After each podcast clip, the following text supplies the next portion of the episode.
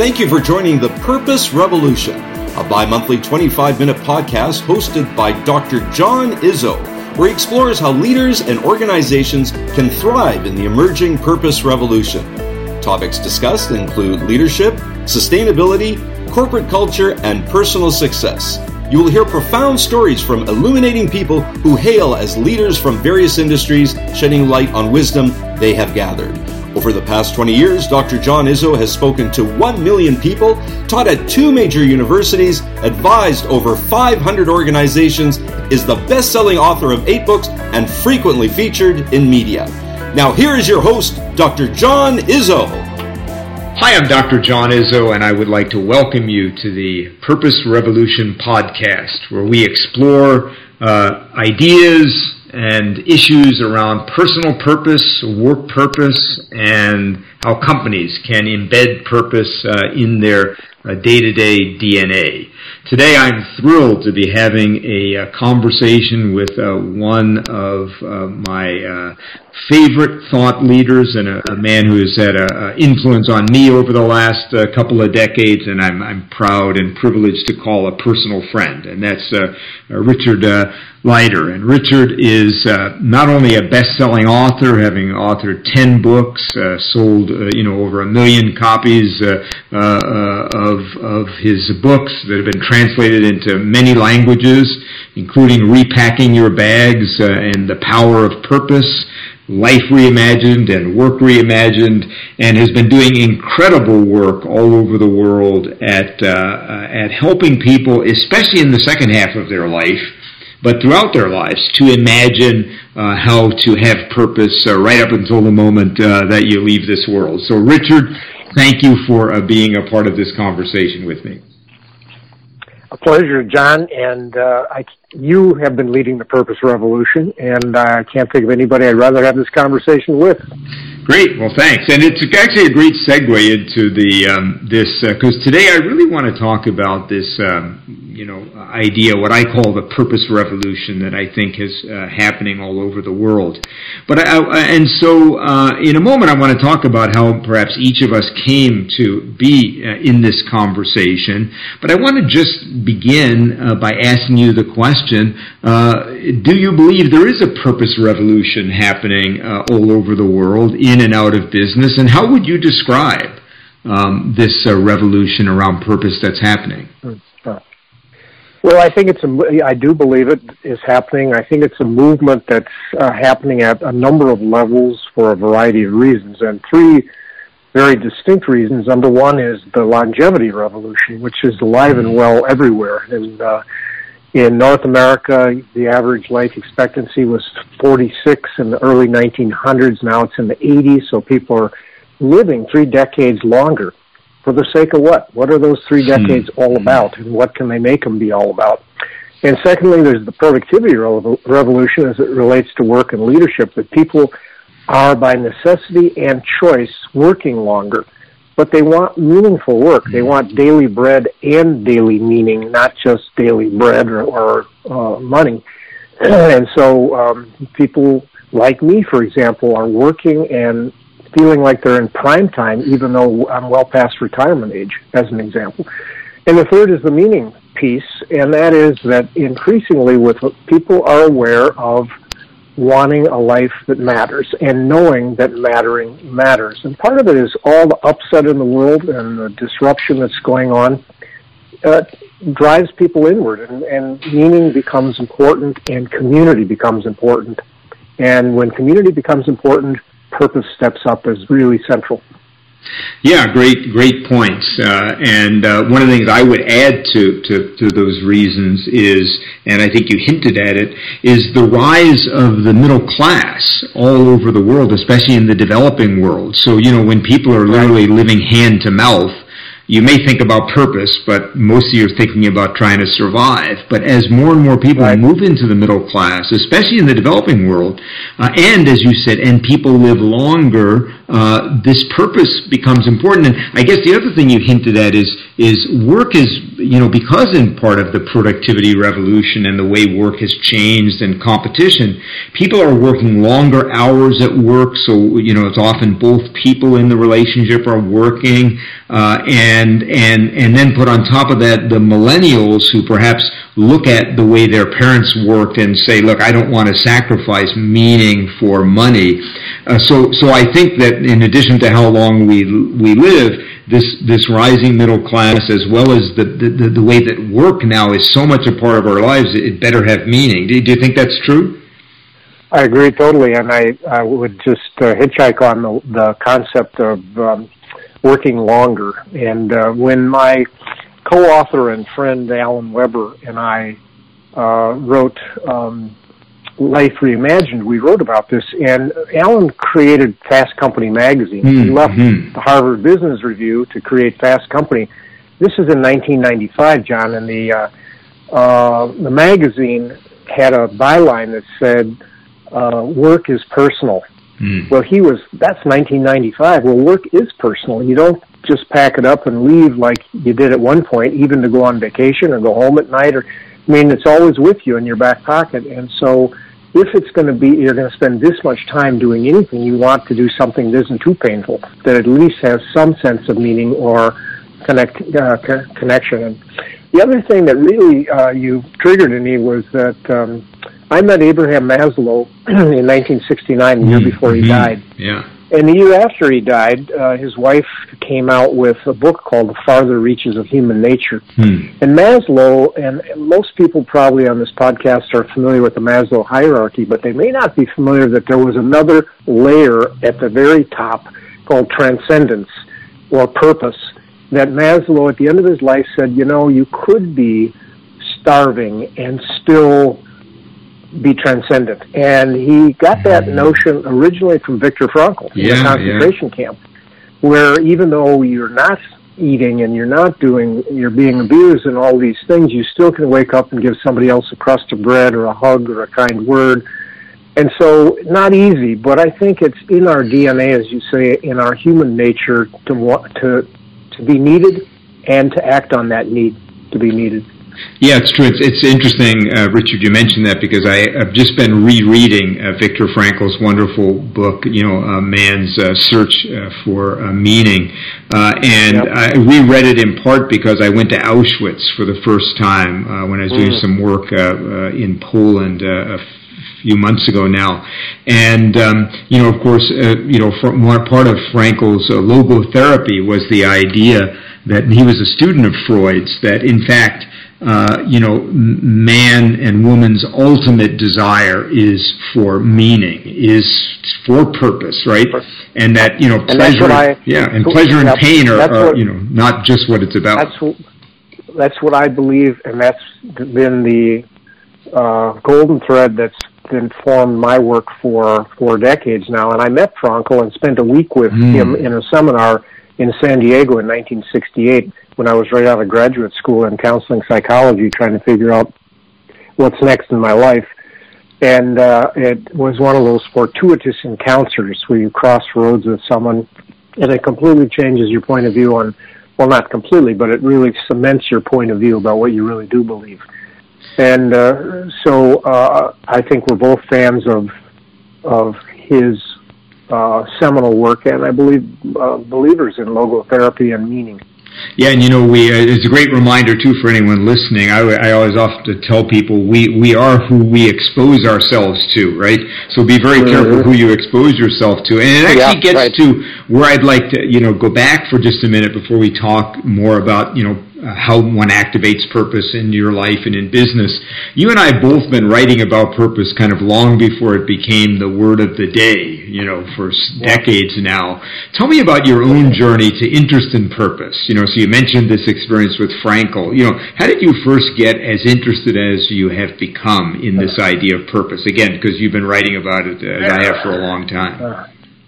I didn't have a language for it, but when I was a kid, uh, my dad was a banker who, a bootstrapper from counting mm. change in the basement of a bank up to being an executive in a bank. But his real passion and purpose was uh, as a counselor, and he would bring home people home at night for dinner and counsel them and listen to them. And I saw the power of listening, and I also saw the power of of uh, or, or the uh, reality that no matter whether they're the mayor or someone who worked in a parking lot someplace downtown, everybody had similar stories in terms of what they wanted in life, and what they were struggling with was similar. And so I got some awareness. My dad made me sit down and listen mm. in those conversations, even when I didn't want to. So then I had fortuitous encounters along the way with people like, you know, I went into counseling psychology and, um, you know, moved into uh, this field through a, what used to be called a personnel lens. I was yes, the chief yeah, right. personnel officer at a couple places. But I had, uh, you know, a, a daily practice. I called it lunch hour limited. And even though I was a what is now head of HR, uh, at lunch, if you bought me lunch, I would coach you. Hmm. And so Mm-hmm. lunch hour limited, and I found that was my calling to do that, and I loved that. And I had an 80% success ratio. Hmm. 80% of the people I coached quit, and they didn't necessarily quit the company, but they quit in terms of believing that this, you know, they changed their identity. They changed. They saw what they really wanted through gifts, passions, values, purpose. And I saw the power in this and decided this was going to be my life's work. And so, last point uh, in that story, not the last fortuitous encounter, but I applied for a, a, a fellowship, and uh, it's called a Bush Fellowship, named after the founder of 3M Mhm. Company, and it's called a mid-career fellowship. But I got it Hmm. at age 29, far before mid-career, and I studied with the Harvard Study of uh, Adult Development, and uh, for a year, and saw that's the longest standing study of adults in the world, and I saw that through that research that if people didn't have a reason to get up in the morning, they didn't live as long, they weren't as healthy, they weren't as happy, uh, and on and on, despite their status and their wealth. Hmm.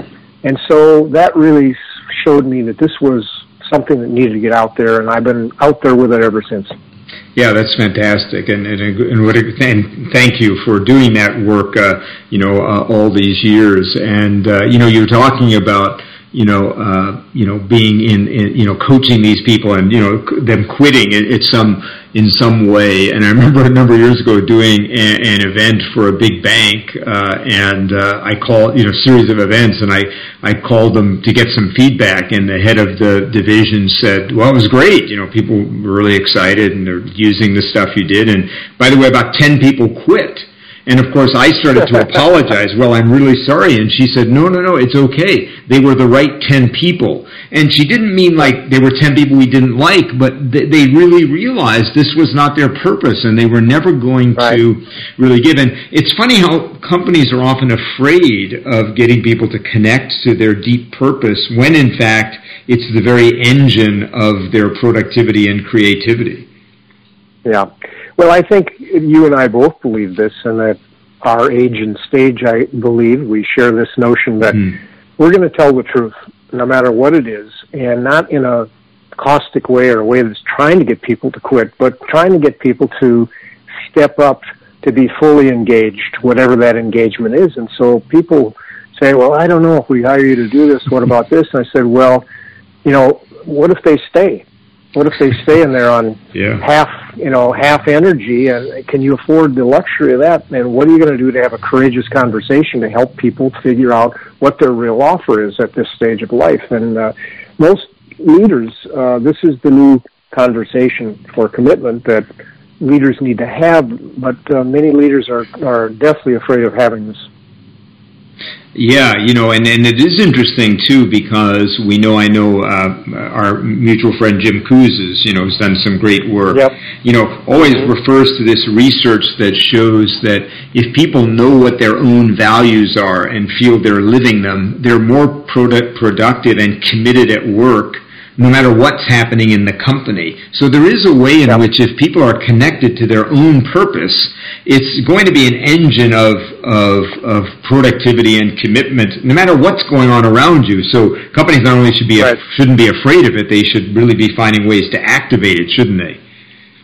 Well, they should. And, and uh, another thing that is very counterintuitive is that, and Gallup has done the most research, but they're not the only ones, and that is that if you're thriving in the work world, and I don't mean just financially successful, but if you're fully engaged, you're the chances are you're going to be thriving in other areas of your life. Mm-hmm. And the work area, we spend so much of our time, 60% of our life energy, our precious currency, our time goes into work. If we've got a good fit there, the chances are good our health and stress levels are better. We're not bringing all that baggage home at night, and you know we've got a lot of other things uh, activated in our in our lives. So I think the career thing has taken on a larger than life uh, importance these days, and therefore the purposeful work thing is really important. Yeah, it's really and the movement, the move, the movement that you're spawning here, and uh, helping people to understand is is really a part of it's self awareness, and part of it's the awareness culturally that this is really a necessity today. Yeah, it's really true. And by the way, uh, for those listening, uh, you know Richard's books, uh, and again, go and look and see which one is best for you. Just go to Amazon. But he has so much great work around how you can activate your purpose. Uh, so I want to recommend them highly.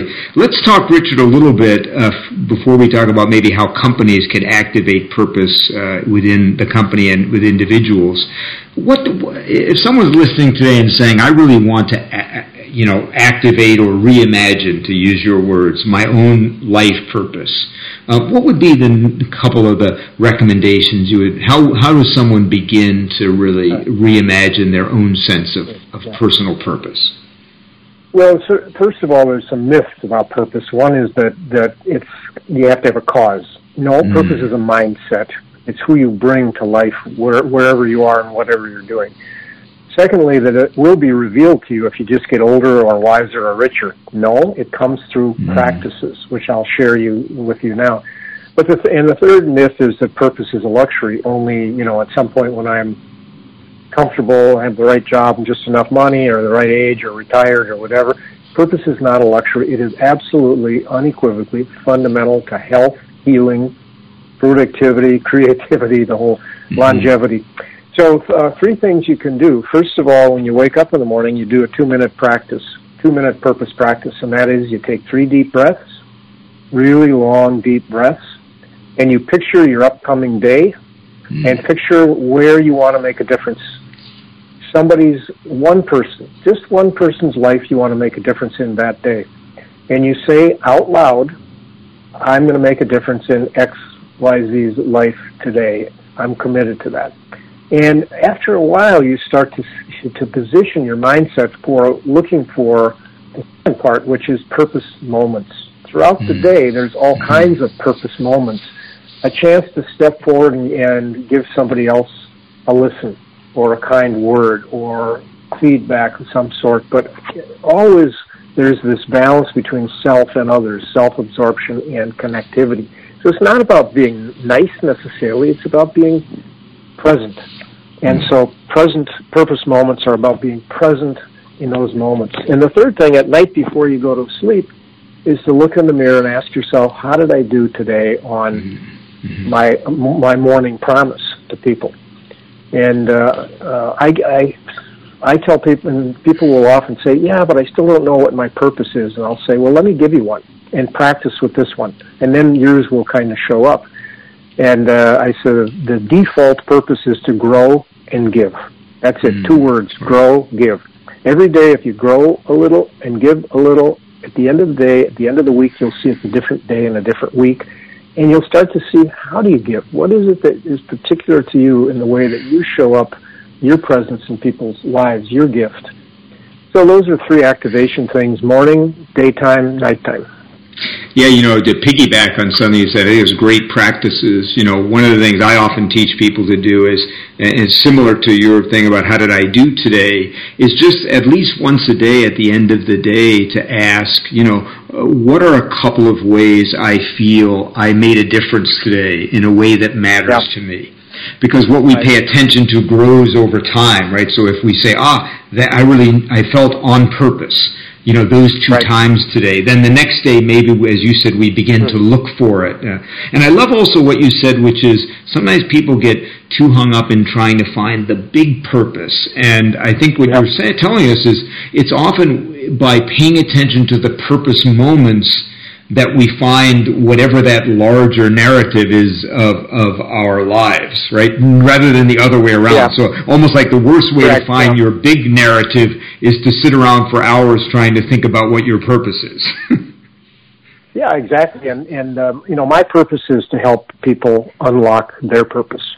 And the word unlock is a very important one mm. to me mm. because it suggests that it's already in us waiting to be released or given and um, therefore you don't have to search for it out there. You just have to practice it, be it on a day-to-day basis, and that means stepping up to making. The, you know, how do I know whether I'm unlocking? Well, I look every morning at these practices. These are things I do to uh, in my own life to uh, make a difference in one person's life every day. Now, hopefully, it'll be more than that, but I'm not, you know, I'm human. I've I have fatal flaws like most people, and uh, so you know, I I make I'm off and I miss things that I shouldn't miss, and relationships where I'm not so great, and uh, but if I make a difference in one person's life every day, that's a well lived day to me.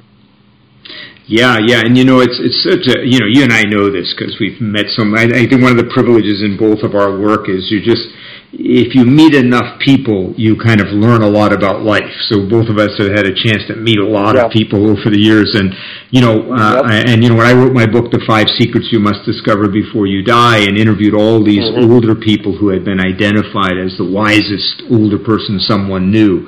You know, it doesn't take yep. you long to figure out that that the people who are focused on themselves and their own happiness are mostly miserable, and the people who are focused on on serving and being a part of something larger than themselves, which could be their kids, could be some cause, could be just being kind, could be part of a big movement.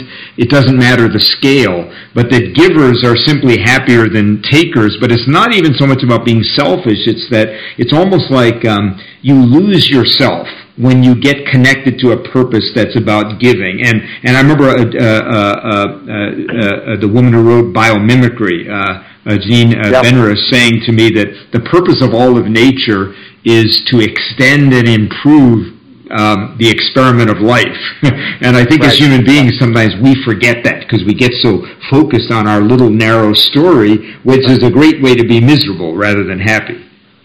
Well, you and I both trekked in Africa together, and yes. uh, one of the great learnings for me from hunter-gatherer tribes and other tribes is that purpose is an evolutional impulse. It's naturally in us to make things better.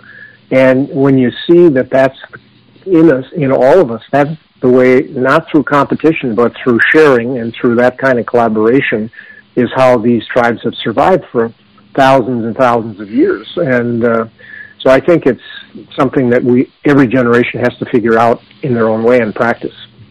Yeah, yeah, it's true. So let's talk. That's probably a great segue into you and I were talking recently. Uh, you know, not in this conversation about how desperately we need the world needs this sense of purpose to be activated now. Talk to me a little bit about why you think this is such an important. We've talked about where it came from and maybe how it helps us as individuals. Why is it so important for the world to be having this conversation about purpose and doing things to activate it right now?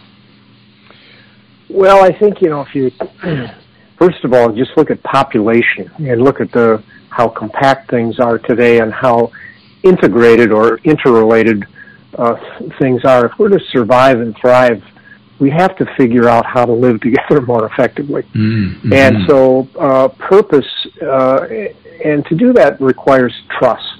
And trust comes from practices, from people who are worth trusting. And uh, so, I mean, I, like you, have interviewed many older adults who, looking back over their lives, wish uh, if they could do their life over again, have said they wish they would have understood this basic truth we're talking about earlier in life, so that they could practice it. Yeah. And uh, you know, and I had, uh, and so I, I think it, it gets down to these practices, and I think there's a whole breakdown in leadership trust today because for a whole lot of different reasons that we can all uh, make our own stories up about. But I think, you know, when you look at who's a leader you trusted, and if you name them and you said what was the characteristic that really made an impact and, and made you want to follow that person or work with them, there was something about that reciprocity you were talking about, that giver and taker thing, that they basically were not self-absorbed. They help you bring out your best. Well, that's the power of purpose. That's bringing out who you are, your gifts, your passions, your values. I call it the napkin test. Mm-hmm. You know, just jot it down on a napkin very quickly. G plus P plus V equals purpose. Or, you know, when you get up in the morning and you use your gifts, your most enjoyed talents on things you feel P, passionate about, in an environment that fits your values, V, G plus P plus V, now you got a reason to get up in the morning and you're happier, you're more productive, and you're probably going to be uh, make more money and be healthier as well. Yeah, yeah, it's it's really really true, and uh, and you know the other thing I know you and I both involved now in trying to really a- activate purpose within companies. And clearly there is a, a, movement finally going on all across the globe, I think, where both leaders are realizing that, you know, purpose is people having purpose, a purpose bigger than profits is an engine of commitment and of, of innovation and productivity, but also um, that uh, the world needs business to step up to a purpose, a bigger uh, than uh, uh, profits. what do you what do you see happening in the kind of a business community, and and how do you think this purpose conversation is going to reshape the way business is done going forward? Well, I think not all, but most leaders today that I work with, and that's a lot of what I do, like you, uh, understand that a purposeful company with purposeful employees is competitive advantage that they really can't. When you look at the, the data, whether it's Gallup's data or any of the other dozens that are doing great research on this, and they say only 30% of people want to get up and go to work in the morning. And heart attacks happen Monday morning at 9 o'clock, right. and Google spikes in searches happen on Monday morning. Well, I mean, how can you have a, com- a company that's really competitive in a world economy, a global economy, if only 30% of the people who are showing up want to be there? So I think increasingly we have to look at, as you're saying, a company whose purpose or mission is, you know, more than just making a, a, a shareholder value. That's critical, and just making a profit in certain ways critical. But it also has to have a sense of making a difference in the world. Mm-hmm. So I'm getting up to go to something worth doing with my valuable time. And uh, so I, I look at uh, uh, that is comp- you know, the companies, and now we're starting to see the science behind this. The companies that actually have a purposeful mission and uh, are helping people in their companies understand how they can add value to that mission with their gifts, passions, and values, their actual profits are higher and their retention rates are higher and people want to work there and they bring their own, you know, other people in who want to work there. So I think, you know, we're just seeing this shift in business schools and in executive and leadership development programs, but I think it's coming pretty fast right now, and it's global. It's not just in the U.S. It's not just tech companies or companies. It's it's all kinds of, of companies in all kinds of industries, and particularly healthcare and other service ones. It's where it's really important. Yeah, and you know it's it's interesting. Um, you know, in, in, in my book that's coming out, you know, uh, uh, later in uh, in 2017, the purpose gap.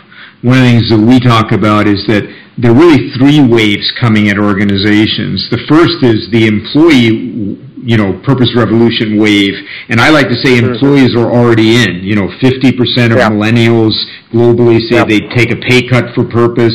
You have aging baby boomers who you've done so much amazing work with uh, at AARP and others who are saying, look, at the end of my life, if I'm going to keep working, which I want to, I don't want to do it just for money. So there's the employee wave. Then there's the customer wave. And, and all over the world, customers are saying, I want to buy from purpose driven companies that are doing good good in the world. They're routinely confused about whether the companies are actually purposeful or not, but that wave is building. And then behind that, the investor wave, which is increasingly the folks even running large mutual fund companies are saying, look, more and more we're getting questions about ethics and about environment and that you know I remember I was at a conference uh, a few months ago where the head of one of the biggest mutual fund companies in the world said look right now investors are behind employees and customers. He said but when this wave comes and it's coming faster than people imagine it's going to overwhelm companies. So I think any company that's kind of going well we'll wait and see what happens it's a big mistake because I think that the, the pace of change has accelerated in these last two decades. So now I think before they know it it is going to be like really knocking at their door.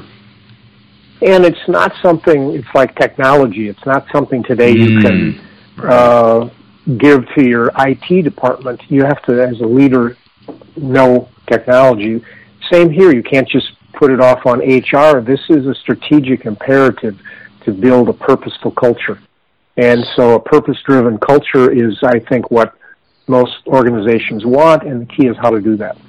Yeah, and you know what you say, which is so important too. Uh, as soon as you said that, I, I, thought, yeah, you know, some people might think this is like technology, so as soon as like the trend is really big, we'll adopt it. But my experience yeah. is that purpose is something that has to be nurtured over quite some time in a company before it truly gets in, in bed, uh, what, embedded. Yeah. Uh, uh, so you, you can't do that. Even if you want to, you can't just assign, we'll get a purpose task force now, and before we know it, we'll be purpose driven. Yeah. Well, I think that's a that's a big risk with any movement. You'll see fads, and people will say, "Well, this is just another fad, like you know some other fad that came along uh, uh, in the leadership arena or the corporate culture arena." I don't think so. Purpose is so embedded in us as human beings, and people understand it way better than we think they do. They, uh, and I, you know, if I had a dollar for every parent that comes up to me at, when I give a mm-hmm. speech someplace and say, "Do you do this for younger people?" Because I think this is so important, but they're not getting any guidance with this mm-hmm. in school, and, and particularly as it relates to the work world. You know, so there's a lot of information, a lot of knowledge, but not a lot of wisdom of what to do, a lot of guidance for what to do with that information and knowledge. And so I think this uh, is a cradle to grave uh, uh, movement we're talking about here, not just for younger or midlife or older. It's all of the above. Yeah, I would agree. Well, look, our time is almost up. I want to ask you two more questions. Number one, okay. if you were talking to, uh, you know, there are probably a lot of leaders listening to us today, and they say, "Boy, I really want to activate purpose within my company." What, what would again? We asked earlier about personal purpose. What would be the top uh, advice you would say to them to get started? Let's assume they're they're they're not at, at deep into the journey. Well, I would say the starting point is always inside out. It always starts with you, not your team, not your company. And so uh, the notion here is why you lead determines today how well you lead. So the first question is to ask yourself why you lead and you yourself personally. And if it's extrinsic because shareholder value or status or money or everything, it's okay if that's what it is. But that, you know, the, the research that's been done that I've studied shows that intrinsic motivated leaders and employees do way better than than extrinsic. So the, so the why you lead question is the starting point, I believe, and that's a really tough uh, question, but it's mm-hmm. essential. Mm-hmm. And it, it determines, therefore, what your leadership philosophy or credo is all about. What do you, you know, the three questions, what do you stand for as a leader? What won't you stand for as a leader? And who do you stand with as a leader? Who are the kinds of people that you want in your organization, in your team, and things like that? Those are imperative, three imperative questions every leader can ask and must ask and answer in order to lead today. Yeah, and I think your point is so important that uh, we sometimes want to shortcut that. I remember years ago working with a, a company, and and uh, we were working on a set of values, and uh, one of the senior leaders said, "Well, look, you've done a lot of this work. Why don't you just give us your favorite like set of like 30 values, and we'll just choose the ones we like the best." Um, and yeah. and it was so, and he was being authentic, right? But it he yeah. missed the fact that you purpose is not something you can just. It's not a marketing program. And what I hear you right. say is it's got to begin with the leaders really asking, why are we here, and what is the purpose of my life and my work and this company for me? you know, and right. how can we bring that to uh, life? And so let's assume that uh, one more follow up to that. That okay, we've done that. Let's say that we we find an authentic purpose. The leaders have. Yeah. Then let's yeah. say really they believe it. It's not just a, a marketing slogan. What next?